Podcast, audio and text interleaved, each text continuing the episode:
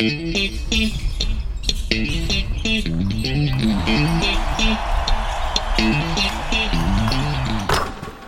do you have your haircut? Uh, I do it myself. You do yourself, really? My wife, my wife does it. really? Yeah. Wow. Wow.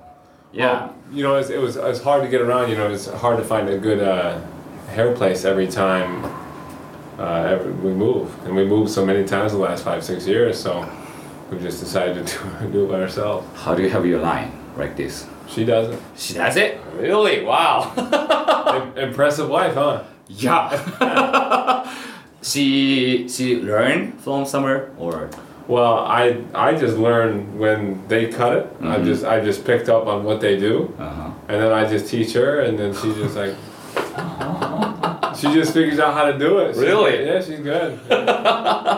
ちょっと今突然始まっちゃってますけども、あの、ユトフ選手の髪型が、まあいいなって言うから、似てるよね、みたいな話をしたら、で、どこで髪切ったのって話聞いたら、いや、奥さんがやってくれてるんだよって話をね、ちょっとしてくれましたけども、改めまして、シーホース三河がお届けするポッドキャスト、シーホースキャスト、略してシーキャス、シーホース三河ホームコート MC の小林拓一郎です。この番組では選手やチーム関係者を迎え毎回テーマに沿ってトークとは一味違うリアルカンバセーションをお届けします。今日のゲストはこの方 Could you introduce yourself please? Hey, I'm Jared Utah. Number Play, 14 play, uh, yeah, number 14 for Seahorse McCowan. ジェロード・ユート選手ですよろしくお願いいたしますお願いいたします Thanks for coming to the show Thank you for having me. uh, Let's talk about when, like you know, when did you start playing basketball? Oh, I was probably eight or nine. 8 or 9 Yep. Because you were a brother or My older brother. Older Yeah, brother. yeah, my, my older brother's 13 years older than me. uh-huh. 13 Uh, years Yeah. Wow. So he's the oldest. I'm the youngest, Uh-huh. and so he took me under his wing, and he like took me to a bunch of basketball camps to kind of initiate me and taught me a lot and got me started.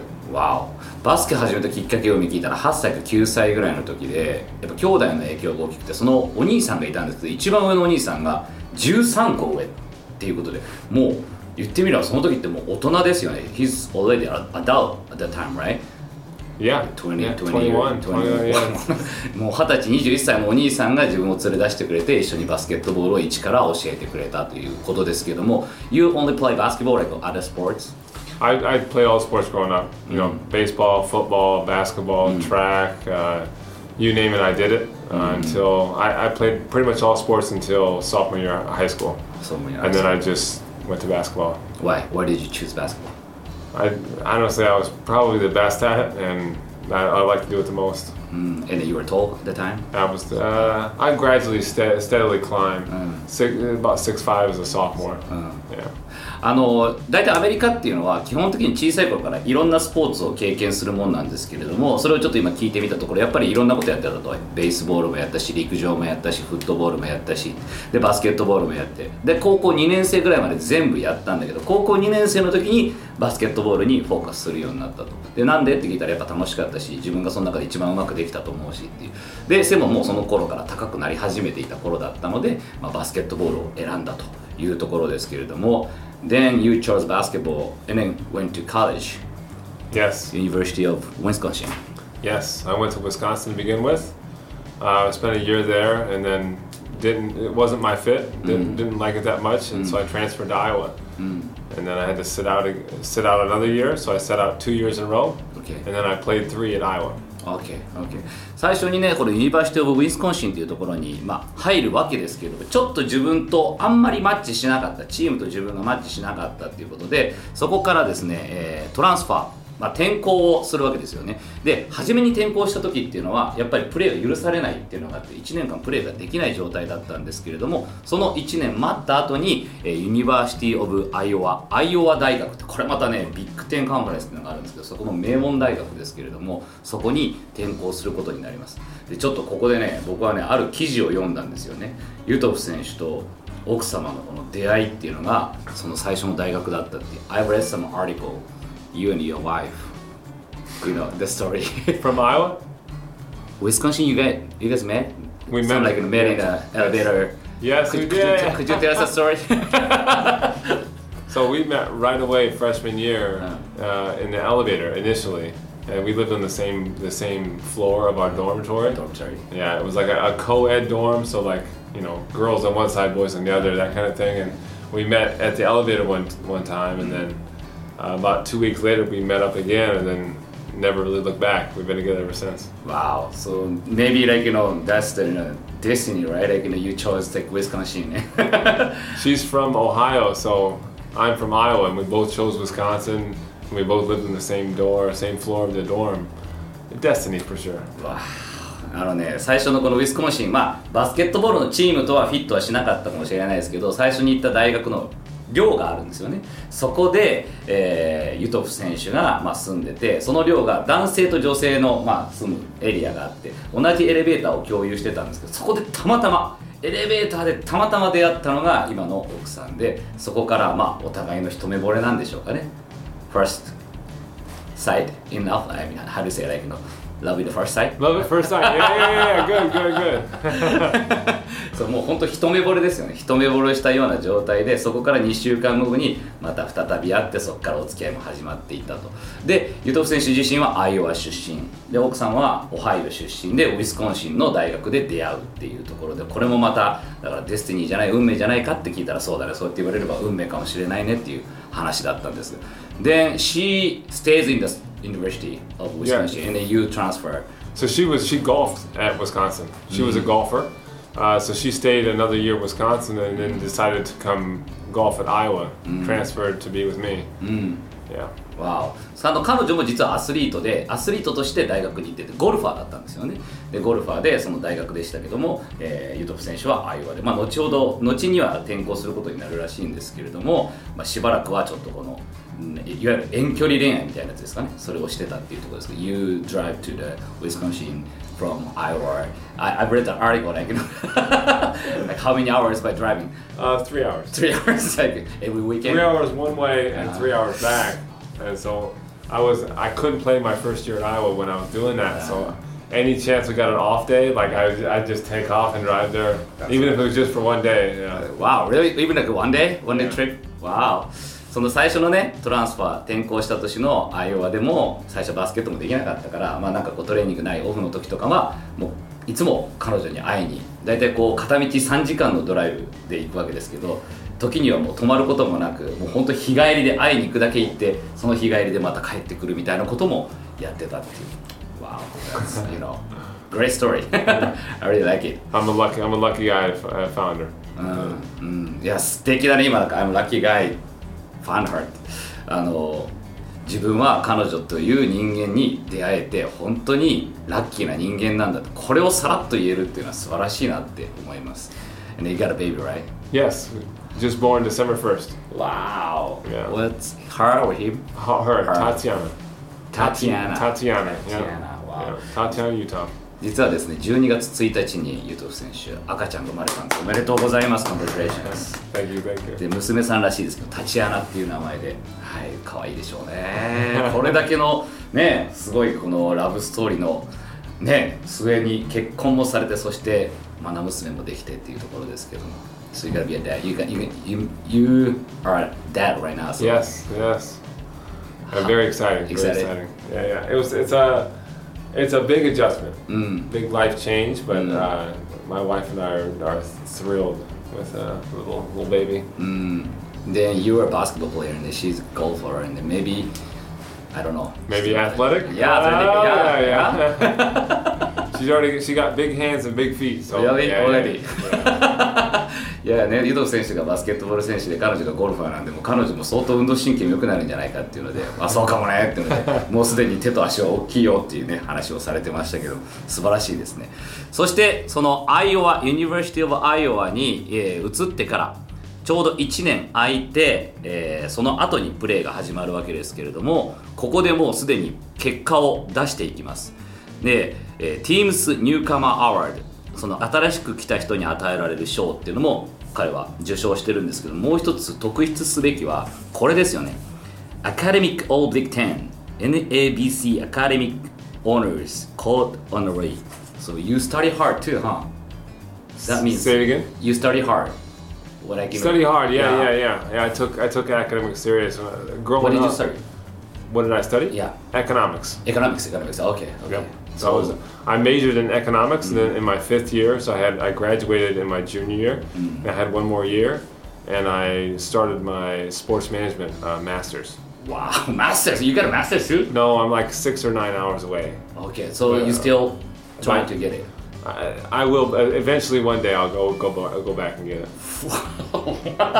すごいえっとね これどこから説明しようかな。実はこのこのアカデミックアナワリーっていうのはすごい勉強頑張った人に与えられるいわゆるまあ日本でいうと文武両道ですよね。スポーツも頑張って、えー勉強も頑張ってっていうところなんですけど大体こうなんでしょうね、あのースポーツ推薦で、まあ、バスケットボールのチームに入っていって方ってなかなかチーム練習も激しくて勉強する時間ってなかなか取れなかったりもするんですけどそんな中でも勉強もめちゃくちゃ頑張ってで今何勉強してたのって言ったら economics 経済学っていうのを勉強しててでアメリカってまあ早く単位を取ってしまえばすぐにも卒業できてしまうんですけどもうすでに junior year 3年生の時にはその economics を終えてたと。でその後にもう違う major 専攻で sports management っていうものも勉強をするっていうことでで実は今これがマスター大学院生の、えー資格をもうちょっとで取れるところであと数時間講義を受けたら取れるところで、まあ、そこからもうちょっと止まっちゃってるんだけどいつかまたそれもね続けて取ればマスターも取れるからエコノミクスとそのスポーツマネージメントっていうところでその資格取得っていうのがあって今後のキャリアにももしかしたら自分的にも生かしていくかもしれないっていうところですけど Wow, so you play hard, you study hard Did you sleep that time? no. My, my wife and I look back and it's like it's crazy how we got through that and how collegiate athletes uh, That's right. do what they do because it's very demanding. That's right, right. And you know, how many hours you practice uh, basketball? I, I don't even know. I mean, in college I was always in the gym. Know, it's in gym, right? Yeah, and then you I was study too, right? and then studying and like it, was a, it was a huge load. because I understand when I was in Oregon State, so I was so hard to study. You know, you know I'm not an athlete, but but still sure. like hard. For sure. Yeah, yeah abso- absolutely. Yeah, yeah. あの僕自身も実は留学体験があるのでちょっとすごくわかるんですけど、まあ、僕自身はアスリートでも何でもないから普通に学生として勉強してただけなんですけどめちゃくちゃ大変なんですよ勉強がもう普通に考えて1日56時間ぐらい勉強しなきゃいけないのが当たり前なんだけどプラスアルファでまあユトフ選手もその奥様もアスリートでその練習もしなきゃいけない体も鍛えなきゃいけない。だから今も大学時代はずっとジムにいたよって話してましたけどもジムにいながら勉強もめちゃくちゃ頑張ってっていう。で奥さんと振り返るとようあんな日々を過ごせたねって今でもやっぱり言うぐらいかなりタフな日々を過ごされたということですけれどもそんな中でしっかりとこのバスケットボールで結果を出していくんですけれどもちょっとこれ気になるのが、まあ、だんだんこうやっぱ大学で結果が出てくるといよいよこう将来的にプロフェッショナルとか NBA っていうのがこう視野に入ってくると思うんですけどそのあたりは何歳ぐらいから意識してたのかちょっと聞いてみたいと思いますけど When did you like you start thinking about being a professional? Like when? Probably. I don't even know. Probably some sometime mid mid college. in college Yeah, so maybe sophomore junior year, started thinking about it. until that time you never thought about it I mean, it was always in the back of my mind. My, Mm. my, my back of my mind was always like, oh, I, I can make it to the NBA. Mm, I can I can play at the highest level, Mm. you know, and uh, and just wanted to get there. But Mm. starting to realize that I could do it, you know, it was sophomore, junior year, Sophomore, high school, uh, college, and then senior year. I, I, was pretty sure. うん、今ちょっと聞いたら大体大学のそうだね3年生2年生終わりから3年生ぐらいかなみたいな話をされてましたけどそれまで考えなかったの？って聞いたらうんまあもちろんね NBA 選手になるとかっていうことはどっかの心の中にはどっかにはあったけれど本当にこれいけるかもって思い出したのは大学2年生3年生ぐらいの時だっていうところですけども Did you have any favorite player? Dirk Nowitzki. おおすげえ You know, Kyle said the same thing Did he really? Tay said the same thing No way. no way. That's why I laughed. Everybody. I didn't realize that. I, I'm, I'm gonna have to talk to him about that. Yeah, Yeah. yeah. That's their very- their very- you know favorite player is you know Dark Nowitzki. Very interesting. That's why Tay is you know turn around you know fadeaway shot. Oh yeah. He said, like, you know, he learned from Dirk Nowitzki, like, you know. That's so interesting. yeah, and Tay said his second favorite player is Jason Williams. Really? yeah. Yeah, Jason Williams is good. yeah. And your favorite team was uh, Dallas, maybe? No? Yeah, I mean, I didn't really have a favorite team. Okay. To be honest, you know, I, I like I like Kevin Garnett and the, the Timberwolves too. Mm. But then probably the Mavs. I, I didn't follow a particular team. Okay. いや面白い今 その時例えば好きな選手いたのっていう話を聞いたんですけどまさかのダーク・ノビツキーと これも3人連続ですからねテイも言ってたしカイルも言っててでユトフ選手も今ダーク・ノビツキーってみんなその選手が好きだっていうこれはちょっとね驚きですけれどもで今その話をしたらそうなの？ってそれは知らなかった。とユトフ選手も例えばテイがそのダーク・ノビツキが好きだってことも知らなかった。ちょっと話さなきゃいけないよそのことはっていう話をしてましたけど。じゃあそのダーク・ノビツキっていう選手はダラス・マーベリックスっていうチームの中心選手なんで、まあ、ダラス好きだったのって聞いたらいやそんなことはない。別にあのどっかのチーム特定のチームを好きってことはなかったけれどもダーク・ノビツキあとはケビン・ガーネットっていう当時同じポジション、まあ、4番ポジションですよね、えーパワーフォワードのもう一人有名な選手がいるんですけどこの2人のことが、えー好きだったかなっていう話をしてましたけど Wow ダーク・ノビツキ Wow Then you made it right after the college when you know you got a summer you joined the summer league Yeah. like how many teams you know ask you to to join the summer league Uh, quite a few. I mean, coming out, it's a pre-draft process. I, I had like I had a lot of workouts and Oh. a lot of team interest, um, but ultimately decided with the Kings because they, Kings I think so, yeah, because they, they showed the most interest. But yeah, I mean, quite quite quite a few teams were interested. then you joined the Raptors 905 Yeah, Raptors. I went to training camp with the Raptors, mm-hmm. and then got cut and went to their G League team with 905.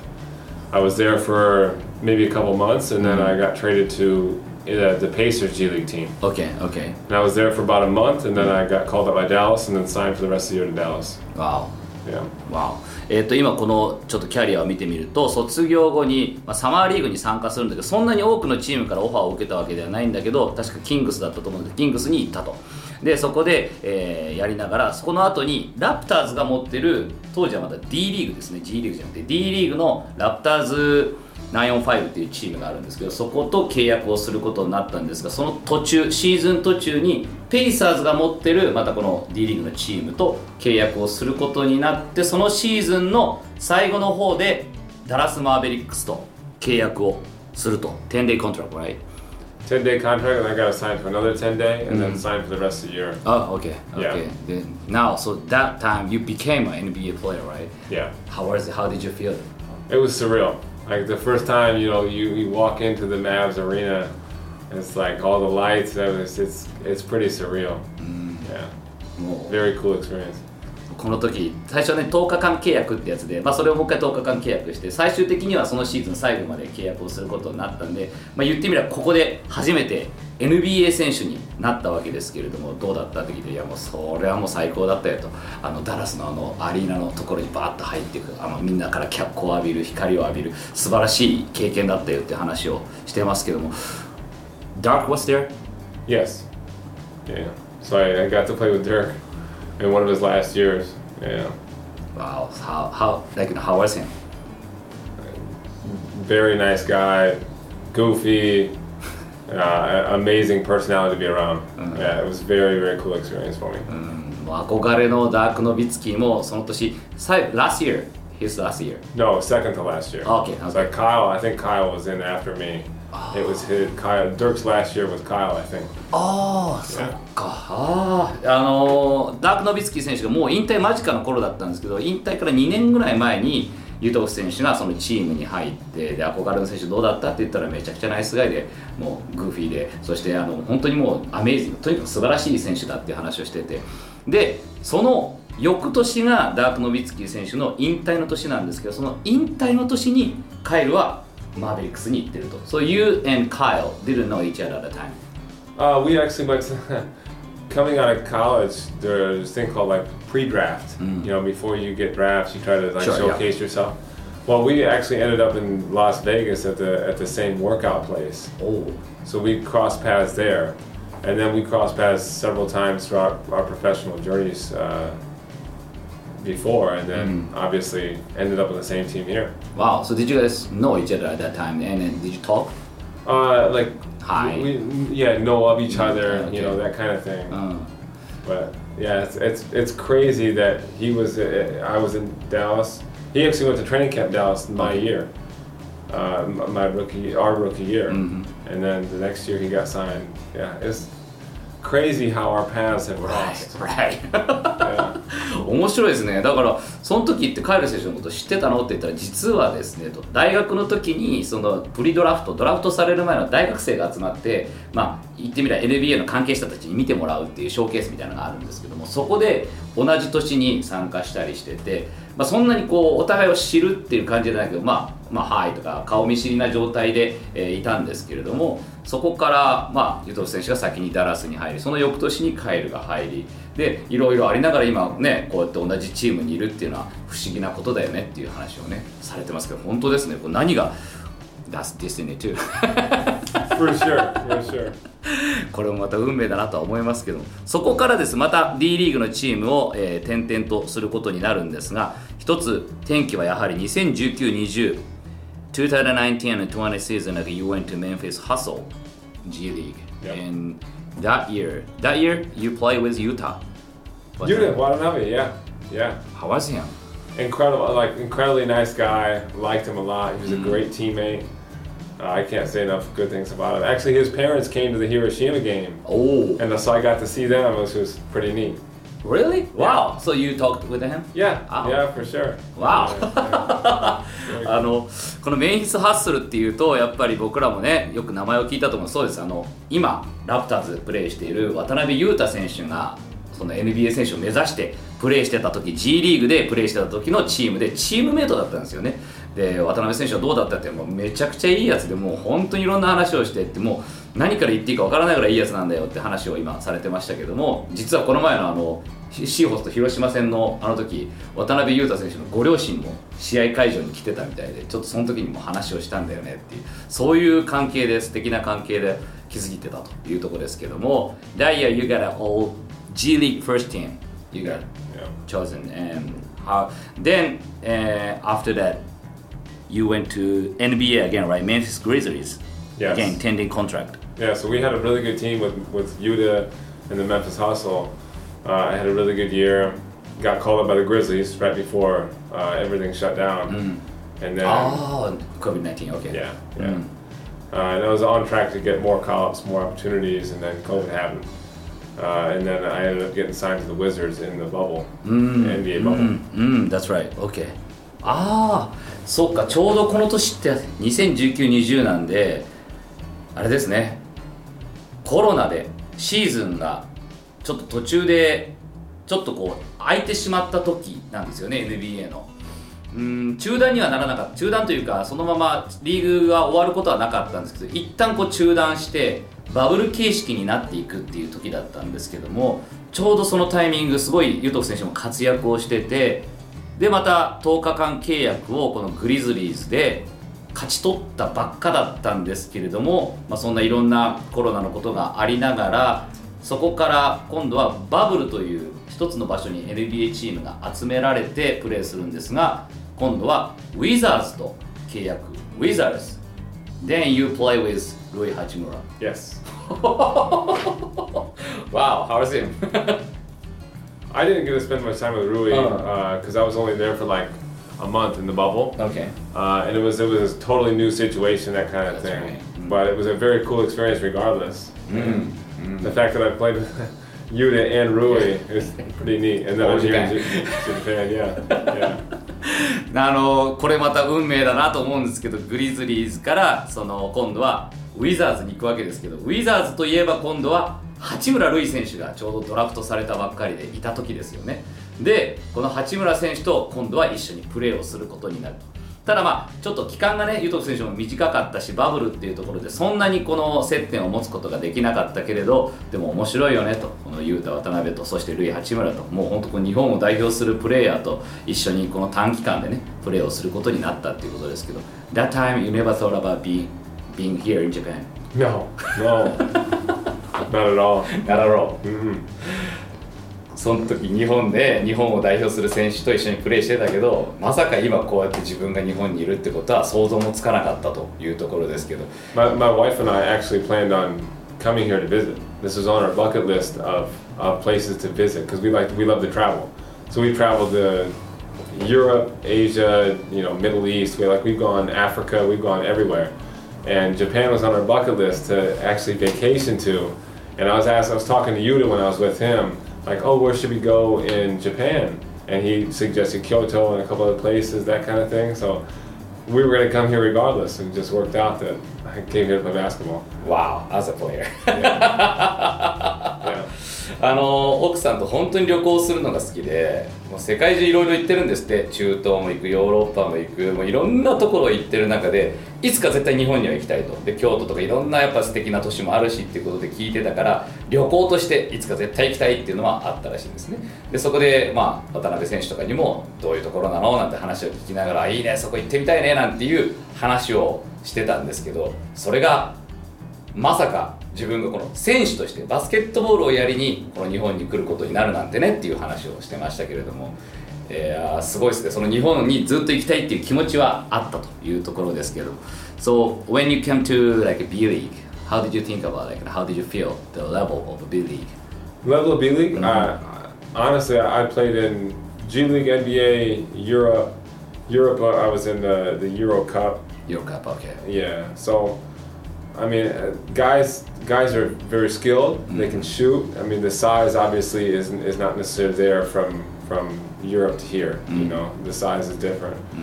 Uh, but uh, still good basketball. I mean, I would I would put it like maybe Euro League is the best in Europe okay and then Euro Cup, Mm. uh, maybe Champions League B League. Mhm. You know, wow so, so maybe close to like uh, Euro, Euro Cup yeah, maybe maybe like close to Champions League. Yeah, and I, I honestly think it's it's getting a a lot of attention mm. worldwide. Mm. So I think it's going to continue to improve. Mm, like more like you know worldwide players, you know. I think so. Yeah. Wow. Especially since COVID, because COVID has a lot of, hit a lot of a lot of markets, mm. like for, for money wise, and so mm. I think uh, Japan will start to get more exposure. Mm, あのー今話聞いてて B リーグの印象というかレベルどう思うって話を聞いたんですけど彼自身 NBA、G リーグそしてユーロカップいろんなことを経験してきてるんですけれども、まあ、もちろん、ね、この NBA はトップにはあるんですがユーロカップっていうところでプレーした時のあのチャンピオンチームとかと比べても、まあ、もちろんサイズの問題とかっていうのは、まあ、ちょっと出てくるはくるけれどスキルで言ったら、まあ、シュートもみんなうまいし、えーハンドリングもできるしっていうところでそこで言うとそんなにレベルが違わないんじゃないかと。かなりレベルの高いところで競い合えるようなところになってきてるんじゃないかと。でさらに今いろんな人たちがちょっとこの B リーグっていう、まあ、一つのこのマーケットとして捉えた時にここっていいところじゃないかっていうところで、まあ、これってこの前シェーン選手もね言ってましたけど B リーグってすごい今その世界中にいるバスケットボールプレーヤーからもちょっと注目を浴びてるような感じになってきてるんでもっともっと高いレベルの選手がこれから日本にやってくることになるかもしれないということですけどすごいですねそうなってくるとまたまたよりレベルの高いゲームっていうのがね体感できるようになってくると思うんですけど So do you like Japan so far? Absolutely. Yeah. People are incredible. Mm. It's very different from back home, though. I will Mm. say, like, there- there's there's definitely a huge cultural difference. And I talk to people all the time, like, if you came to, a, like, if you went to Oregon State, Mhm. the culture shock from from Japan to America would be insane. you know, like, I, I, I honestly, hats off to you because that, that would be crazy. Food, language, Everything. you know, how to act people like. That was the first time you went was uh, in Oregon State Uh-huh. to college. Uh-huh. Like, how was it for you? Because it was you know, first of all, like, I was shocked about, like, you know, food, like, you know, a lot of food, like, you know. I can't eat What? This is like only like 10 bucks? What? Yeah. For sure. あの日本どうってもうすごい素敵なところだけどやっぱりこの文化の違いっていうのはすごいよねっていう話を今してましたけどそれってお前も分かるだろうと自分もあの留学をしてたからそうだよねとあの初めに行った国の、まあ、カルチャー文化言葉あと人々のリアクションだったりとかっていうところでもうそこが全部違う。もう全く違うからこそもうもうカルチャーショックだしでもそれがまた新鮮でもあるけれど実際お前どうだった？みたいな話聞かれたんで僕もそうですね。18歳の時行ったんですけど10ドルでこんな量のご飯出てくんの？みたいな驚きもうご飯が食べきれないっていうのがもうびっくりするようなあの時って18だからめちゃめちゃ食べられたんですけどそれでも食べられないっていうぐらいの量が出てくるアメリカにまず最初驚きましたけどちょっとそういう細かなところも含めショッキングなこともたくさんあるっていうところですけど How about the style of basketball? Like, you know, any difference Well, uh, from uh, from, yeah, like- maybe how you play in the US, like Europe, and definitely different, a different, Different, style. okay. Uh, the, the way even uh, it's refereed is, Mm. is way different. Mm. You know, especially from like in the U.S. and G League slash NBA, there's defensive three seconds Okay. in the key, so that changes the entire complexion of the game. You know, uh, and then in Europe, it's it's referee different, like a Mm. little bit different rules, that kind of thing than than here. mm, So each each place you go has its own kind of system, and you got to figure it out a little bit different. so now you're trying to get used to. Yeah. Um, Yeah. What's the big difference? Like you know, what's the most difficult thing? Like you know, to get used to. Most difficult thing, I mean, I, apart from being in a, in a, in a different country and, and getting Ah. getting used to everything there, having like having, having a baby, and apart from all that, I like That's in right. terms of basketball, I think the biggest thing is like they allow kind of hip checks and they don't call a lot of the, the fouls and kind Ah. of inconsistencies of that and trying Mm. to get a feel for how how they call games, you know, Mm. and trying to figure out how to be successful in that. Mm, mm. That's So hip check is a foul in, in the US. Yeah, Ah. you can't you can't do Ah, that. ah. But sometimes they call here, sometimes they don't. Like a, a lot of times they allow it. Mm. Uh, yeah, I'd say that's the, the biggest difference, Mm. especially from my experience playing in Europe as well.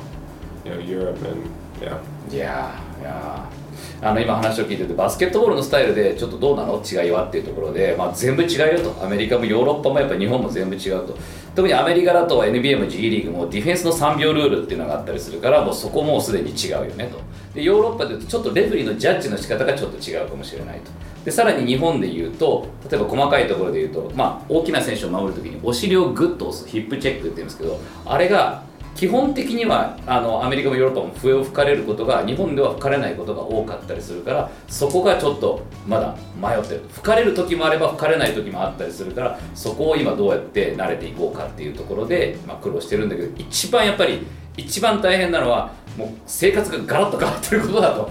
もうとにかく違う国に来てでその国で赤ちゃんが生まれてもうその一個一個にまず慣れていくのがとにかく大変だからもうそこがと一個一個生活を基盤を作っていくっていうところが今一番彼が主眼を置いてるところなのかな。でもそこが一旦慣れていくとすごいことになっていきそうな Once you get used to like you know maybe like you know you're gonna dominate the game I hope so. いやもうだからこれ一旦慣れていったらもう今度はもうユトフ選手がゲームを今度独占していくような独占状になるんじゃないかっていうね感じがするんですけれども So I'd like to ask you about like a next goal like you know you what's your goal from now on That's an interesting question. Like, I want to just maximize my abilities. You know, that's that's my number one goal. My, my goal is always to, to play in the NBA and like be that. And like now, I just want to maximize m- myself and my abilities and be successful in any kind of situation. I'm gonna learn how to do that. Mm, like you know what point like you know you can be maximized more Uh, just be like maximize my potential. potential okay Yeah, M- maximize my abilities. What I mean, no specific area. Just Okay. just how good can I be on the court? How dominant can I be? Mm, And I want to I want to just be as dominant as I can. mm, You know. あの今のゴール何って聞いたら、まあ、前はねやっぱ NBA 選手になるとかっていうことが一つ目標としてあったんだけど今はマキシマイズマイセルフ自分自身の最大限をどうやって引き出すかっていうところ。どうやったら自分の最大限を引き出してそれをコートに出せるかっていうところ。そうすれば絶対にもっとコートで自分はゲームをもっと支配することができるはずだっていうところで自分がとにかくその最大限を出せるような、まあ、シチュエーションを作るっていうところが今の自分のゴールかなというところですけど Then Teams Championship right? Yes.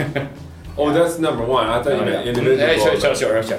But I, I that's part of like figuring how to be successful too, because I, I want to win the championship. Like, you know, because there's there's something special about a, gr- a group of guys coming together and winning something.